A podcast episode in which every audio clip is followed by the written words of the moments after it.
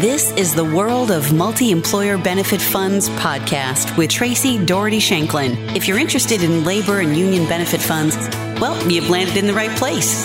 We are a go to source for all things union benefit fund related, and we are going to bring you interviews with key decision makers and fund professionals that guide these plans. They'll share their insights, experience, unique perspectives, the latest developments, and tips to unlock the mysteries of multi employer benefit funds. Time is short, so let's get started. My guest on the podcast today is Larry Williams Jr. He is the founder of unionbase.org, the first social media network and education platform for unions and union workers. He is also the co founder of the Progressive Workers Union. The Progressive Workers Union is a national union for nonprofit employees started at the Sierra Club. Larry currently serves as the labor coordinator and has been in this role since 2017. Hi, Larry. Thank you for joining me on the podcast today. Oh, thank you so much. For someone so young, you have quite an impressive resume. Could you please share a little bit about your background, how you got involved in labor? Did you grow up in a labor family? Did you study law, labor in college? Thanks so much for the nice intro. And I, it's actually kind of a funny story. You know, I did not necessarily grow up in a typical union home per se, but I did come from a working class family. And I think those values of, you know, working multiple jobs if you have to, working as many hours as it takes, but understanding that you have to create a living for yourself and for your family is something that my mom put deeply into my consciousness. My father passed when I was pretty young, but he was also working class as well. So um, I think in terms of my professional career, I kind of, you know, stumbled backwards into the labor movement happily. I recently did a TED talk and I tried to squeeze this in and I couldn't, but essentially I worked multiple jobs in college and my classmates would always see me switching uniforms and running back and forth with books. Um, but I was I was basically full time employed with multiple jobs and part time in school. You know, at some point it just became too much, and I was lucky enough to get a temp job working for a union in DC, one of the most powerful unions in the country. And yeah, from there I just was obsessed. I I learned about organizing and the tech side of it, the uh, in person side of it, and the history side of it. And from there, I was just obsessed. How did you come to the Sierra Club and become a co founder of the Progressive Workers Union? That's a really long story, but I'll keep it very short. And I'll also say the update is I'm no longer with Sierra Club. Um, I had a really great run there as labor coordinator, but unfortunately, it's time to leave. My mentor at the time, you know, when I was just running union base, I had left the union told me that there was an opportunity at Sierra Club to be labor coordinator, which anybody who follows the environmental movement knows just transition is a hot topic right now, right? Which is going to be probably for the next 20 to 50 to 100 years. And so there's a big gap in terms of knowledge of folks who know the labor movement, but also understand the environmental movement and can work to bring the two together.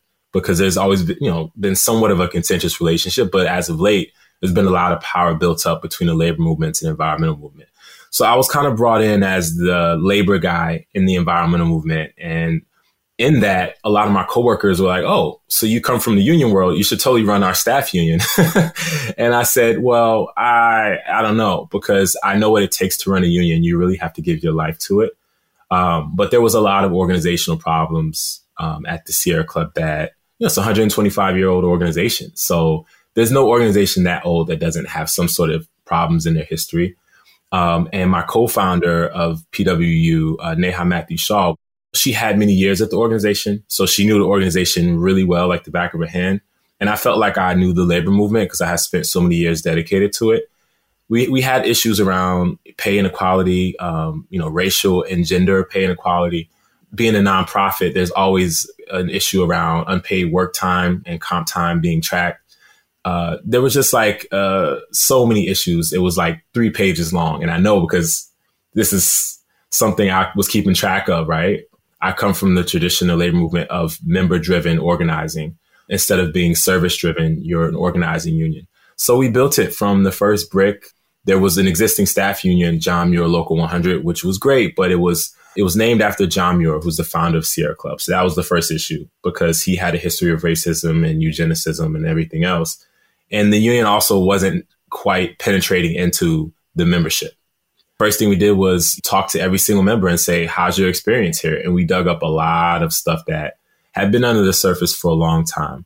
So I'll just say that we built the movement. We built a steward program, uh, labor management committee, and then ultimately a really great bargaining team. And this all led to it was a two, three year process, which led to a really historical contract, which is now, I think, the it's kind of the bedrock of the nonprofit movement now. Everybody tries to build a similar contract. And we've been able to expand the new leadership of the union, who's amazing as well, has expanded the union to 350 and all these other environmental nonprofits like Greenpeace. And it's really become a, a movement. It's really beautiful to see. Could you give me a definition of what the Progressive Workers Union is? Sure. Or what their mission is? So I think the the current leadership has really tried to keep the core belief that we have of centering um, impacted and vulnerable people in our union. That's the first thing.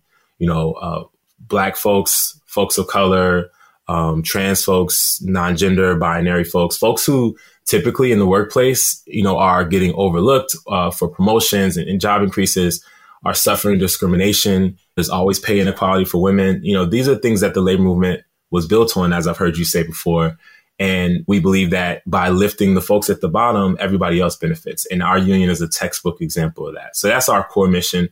And then the other thing is, I think we've kind of just by by the nature of how we're set up as an independent union, we've become this decentralized, um, more swift force where, uh, you know, we have these units and these units as they join the local, um, they have their own set of priorities because they're in a different organization. As long as you're able to lift up those who are most vulnerable and you agree with those principles, we'll help you organize, we'll help you bargain. I mean, the new leadership has their own direction, obviously, right? And that's why I stepped down because I believe you can't have a labor movement that moves into the future if you're not allowing other people to come behind you and build something even better.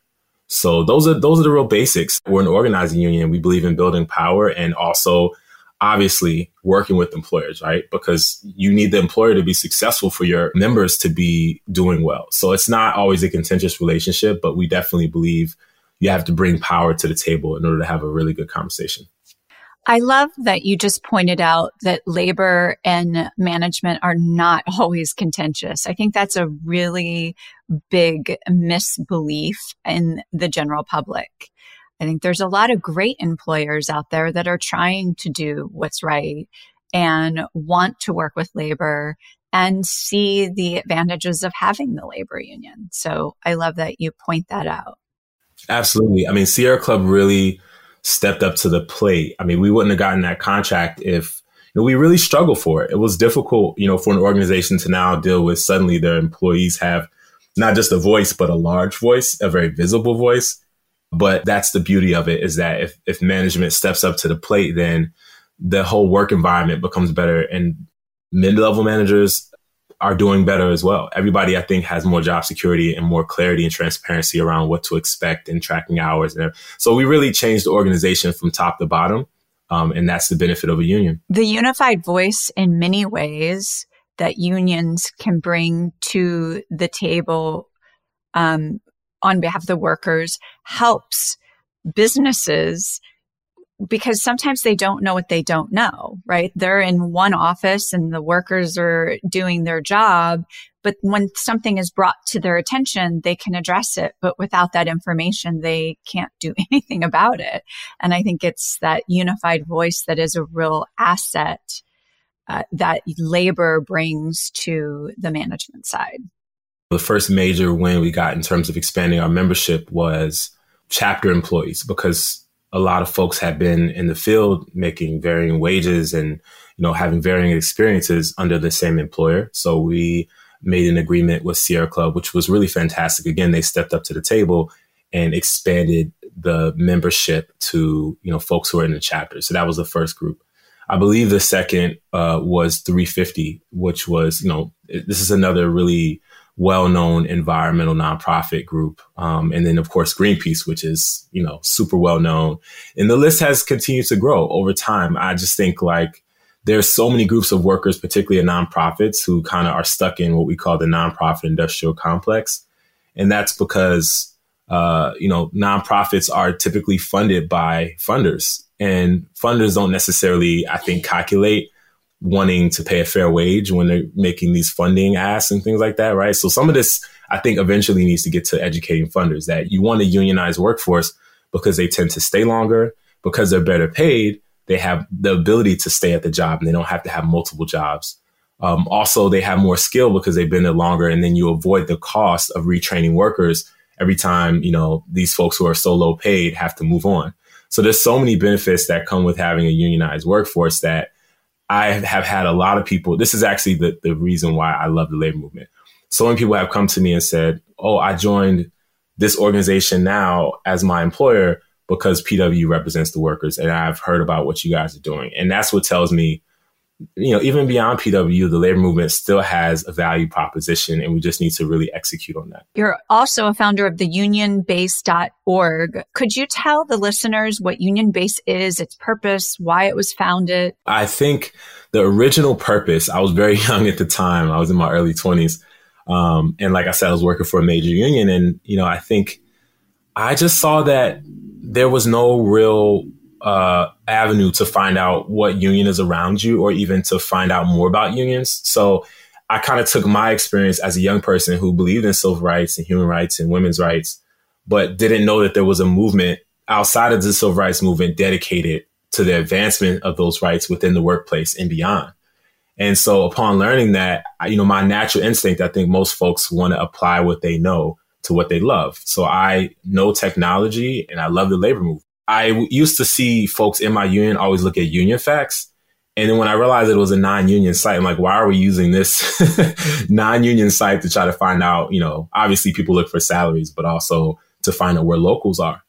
So we created a prototype and all it did was literally look up, you know, what locals in your area by zip code. And uh, my partner at the time, this guy, Lewis Davis, he was working with SEIU.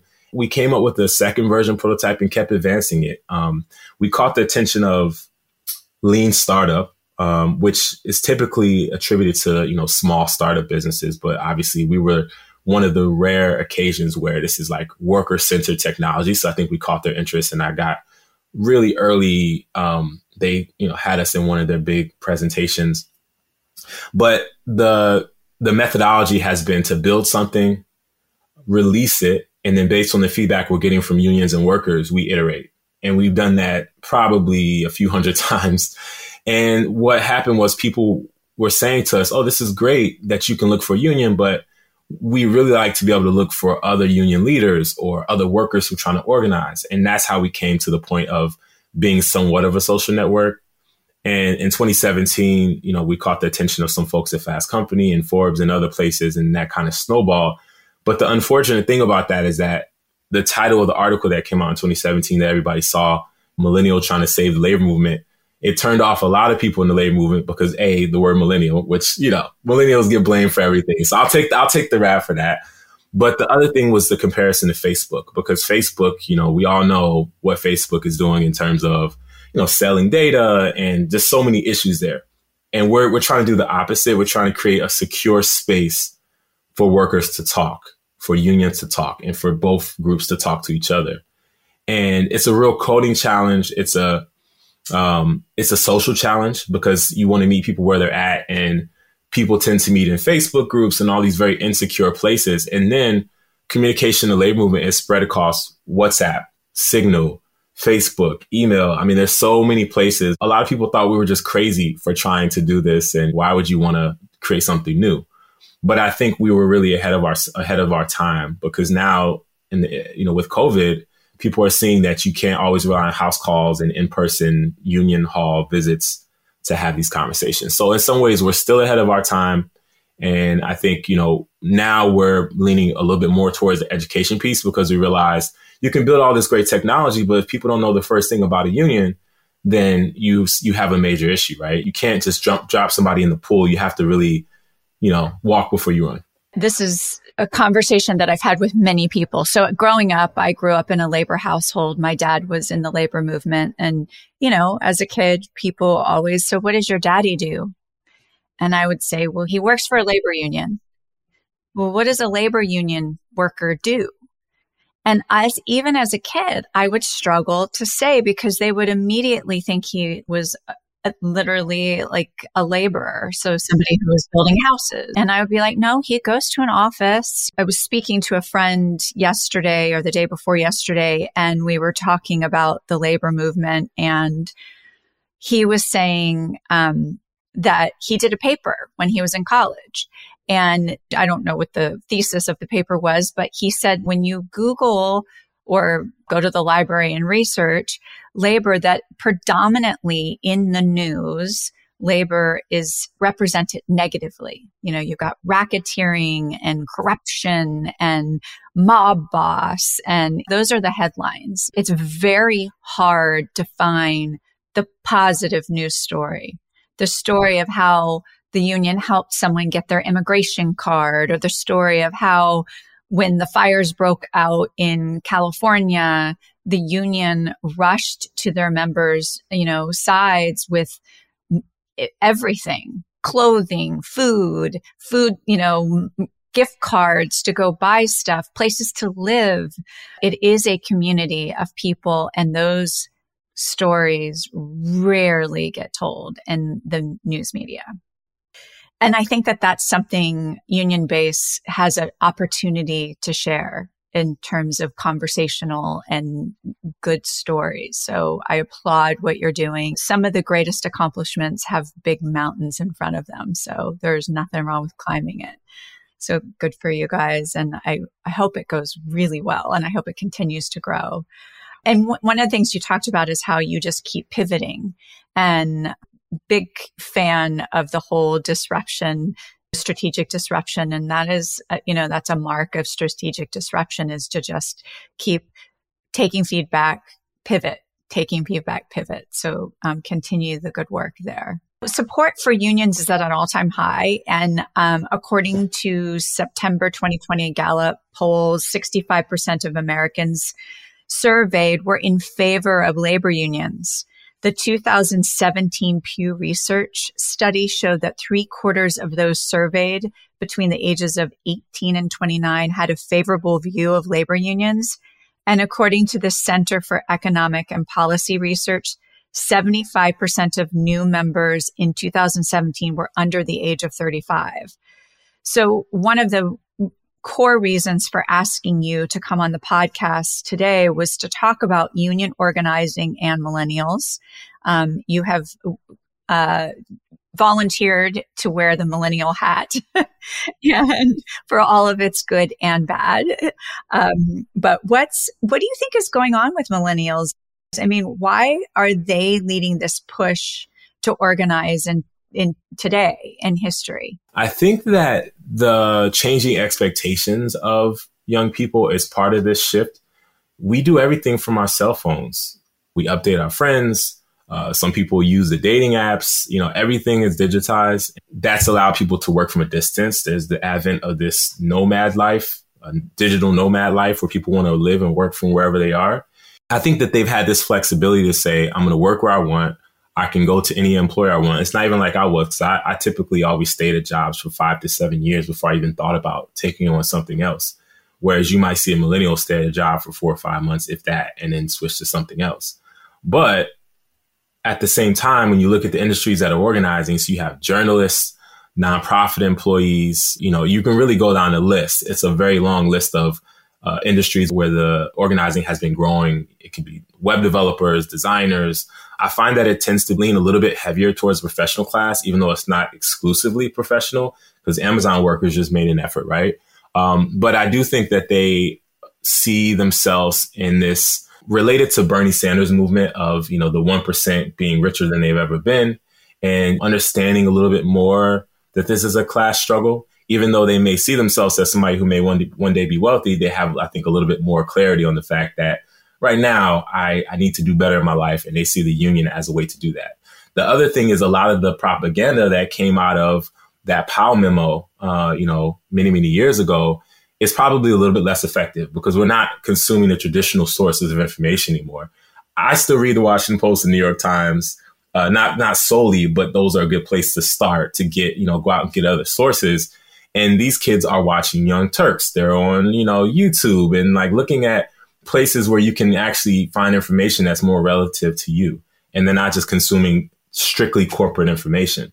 So I think that that opens a lane for not only union based, but also for unions to try to go to other places to get your message out that you wouldn't necessarily think of. This is the, the moment of creating your own base and really marketing to that base. This is what people do in, individually on these social networking platforms. And unions have a huge base of what 11 million workers in the private sector that we're not activating. Many of them don't even know they're in a union. So if you focus even half of that, three to five million workers on one specific goal, you can do a lot. And I think, you know, that's been my mission since 2015 is trying to figure out how to get us kind of, even though we have some, some differing interests, like use solidarity to start moving the ball together. Yeah, you know, you touch on the so traditionally union members have always been seen as blue collar workers. You know, when people would ask me what my dad did and not understand as a leader what he was doing in the movement. But blue collar occupations didn't require the college edu- degree, although they did require some special skill training. Um, but you've mentioned how the union movement is really um, benefiting from this white collar occupations um, from the college faculty members, teachers, nurses, healthcare workers, journalists. I mean, you've just mentioned a bunch of them, nonprofit employees like the Sierra Club. So these types of jobs that do require some sort of higher education, you even fit the profile. You have a bachelor's degree um, in business technology, and um, you're a union member. So why are college graduates organizing? I mean, why are, has organizing shifted to this white collar occupation? What is the benefit that these white collar jobs see in organizing a union? Well, one slight correction. I actually never finished my bachelor's degree and I'm, I'm not ashamed of that. And I'll tell you why, because the labor movement you know, really lifted me into the middle class. And for, I think this is a lot of people, uh, you know, they have to choose between being able to pay the rent or being able to be in school. And it's not a decision that you want to have to make. And I, unfortunately, um, a lot of people aren't able to get the opportunity to join a union. And then, right. So like now, if I wanted to basically stop working and go to school full time, I have that choice because of the money that I was able to save having a union job. So I, I, think it's important to share a distinction for folks who don't have a don't have a degree and maybe feel like, oh, I can't do this. You definitely can. If you're 30, 40, 50, you don't have a degree, you can still do it, but you just have to kind of get that solid base. Um, but I, I, think the that pivot in terms of the type of workers that are joining unions, I, I kind of wonder if that is a little bit attributable to the the intellectual side of it. Because if you're looking at the data, if you're looking at the studies that come out all the time, it's undeniable what unions do for workers. It's pretty clear that in your lifetime, you're going to make more being in the union versus not being in the union. It's pretty clear that if you're a minority, though it's not perfect, uh, generally you have mechanisms to fight back if you're a woman and you're getting underpaid, being in a unionized job versus not. So I think a lot of folks who are in the more educated class they they sit here and they look at the data and they say, well, this is clear what we want. The other thing is, I think it's a little bit less effective to do that intimidation tactic for people who, if you're a, a group of folks who organize by trade, then you can't tell them that they're wrong for organizing. That just doesn't make any sense. And I have these conversations like still with so many workers who reach out to union base and they say, Hey, we want to organize, but like, what's the first step? They don't even know the first step. And that says something about culturally where we are as a society when even though joining union is your human right, but there's a lot of fear associated with it and a lot of a lack of information. I have so many thoughts on um, what you just said. The first thing I wanted to say is the college education thing is um, on a personal note is something that I could get on my high horse about. I mean, it wasn't even an option for me. I was going to graduate from high school and I was going to go to college, but not so much for my older siblings right? So it was like, are they going to go to college or aren't they? And um, so I, I, think that there's d- definitely a shift and it's something that I have children. And I think often if my kids want to specialize in a trade, I think that we're not all built to be academics, right? Some of us need to get our hands dirty and some of us want to have one skill and in many ways it's an art form and use it. So I think that we as parents need to remember as our kids are showing us who they are and help them just be, give them the opportunity to go in that direction and remind them that there are options. I mean, when they took shop out of school, they really did many kids a disservice. Absolutely. This has been the world of multi employer benefit funds, and I have been speaking with Larry Williams Jr., the founder of unionbase.org and the co founder of the Progressive Workers Union. This concludes the first half of our conversation. So I hope that you'll join us for the second episode when I'll be speaking with Larry about gig workers, the Amazon vote, and we continue our conversation about millennials, Gen Z, and the future of labor organizing. If you have enjoyed today's podcast, please subscribe to us and leave us a five star review. You can always find us on Apple Podcasts, Spotify, Google Podcasts, Pandora, and many of your favorite podcast platforms or visit us at our website at www.multiemployerfunds.com. That's www.multiemployerfunds.com. Thanks again for joining the conversation where listeners connect with leading experts throughout the multi employer world. Be part of the change. And that's it for this week's episode of the World of Multi Employer Benefit Funds podcast. We love to hear from you, and if you have any comments, questions, or suggestions, head over to www.multiemployerfunds.com and let us know. Thank you for joining us, and we look forward to next time.